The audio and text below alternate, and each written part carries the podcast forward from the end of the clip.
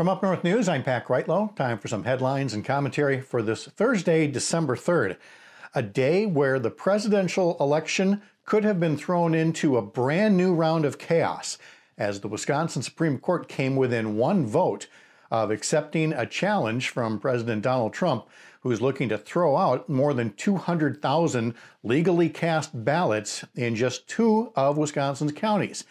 It was a four to three vote that the state Supreme Court told the president's campaign he needs to follow the rules and start at the lower circuit court level.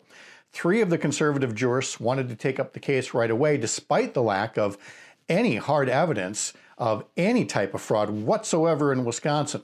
And it was only because another conservative, Brian Hagedorn, crossed over and voted with the progressives that the case was turned back. And how different it would have been if Jill Karofsky had not won her race in that pandemic election this past April, if the conservatives had a 5 to 2 majority on the court, we might be seeing some very different headlines today about the status of the election in Wisconsin. But as it stands now, your votes counted, and Joe Biden is still the winner of Wisconsin's electoral votes. Time to turn our attention now to the coronavirus pandemic.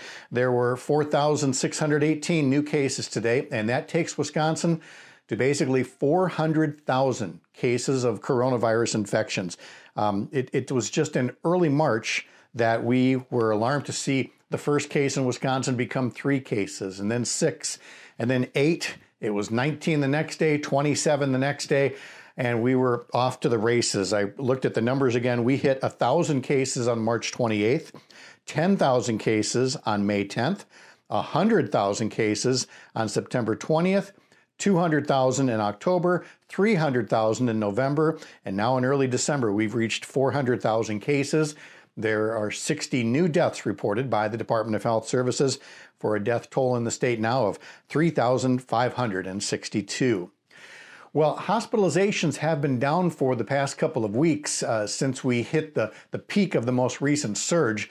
But hospital administrators and healthcare workers well, they say that uh, they don't believe that the numbers are going to continue downward, in part because of all the Thanksgiving travel and get togethers. Uh, probably the best way to put it is we are in the eye of a hurricane, and a lot of medical folks are expecting another wave uh, sooner rather than later, even though hospitals all across Wisconsin are still at or near capacity levels. And we have a story on our website about how some medical professionals have noted that COVID 19 patients have sometimes had to go over 100 miles to find a bed in a hospital that will take them, and uh, others have been taken as far away as North Dakota to be admitted to a hospital. This is still a, a very dire situation.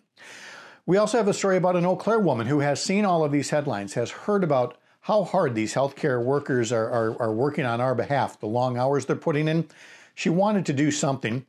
So she put up a Facebook post saying, hey, there's nurses, doctors, other medical staff. They need errands run. They need meals delivered. They need their dog walked, uh, whatever the case may be. Would you help out? Well, it's snowballing quite nicely. And uh, you can read more about that story about how folks are helping out running errands for some of our uh, healthcare workers in our community, and perhaps it's an idea you'd like to take to your community as well.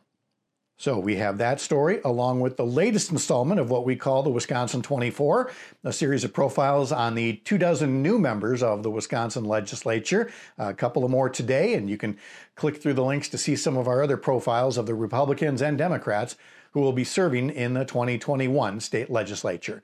All that and more at upnorthnewswi.com, upnorthnewswi on your favorite social media feeds, and from the editor's desk, I'm Pat Kreitlow.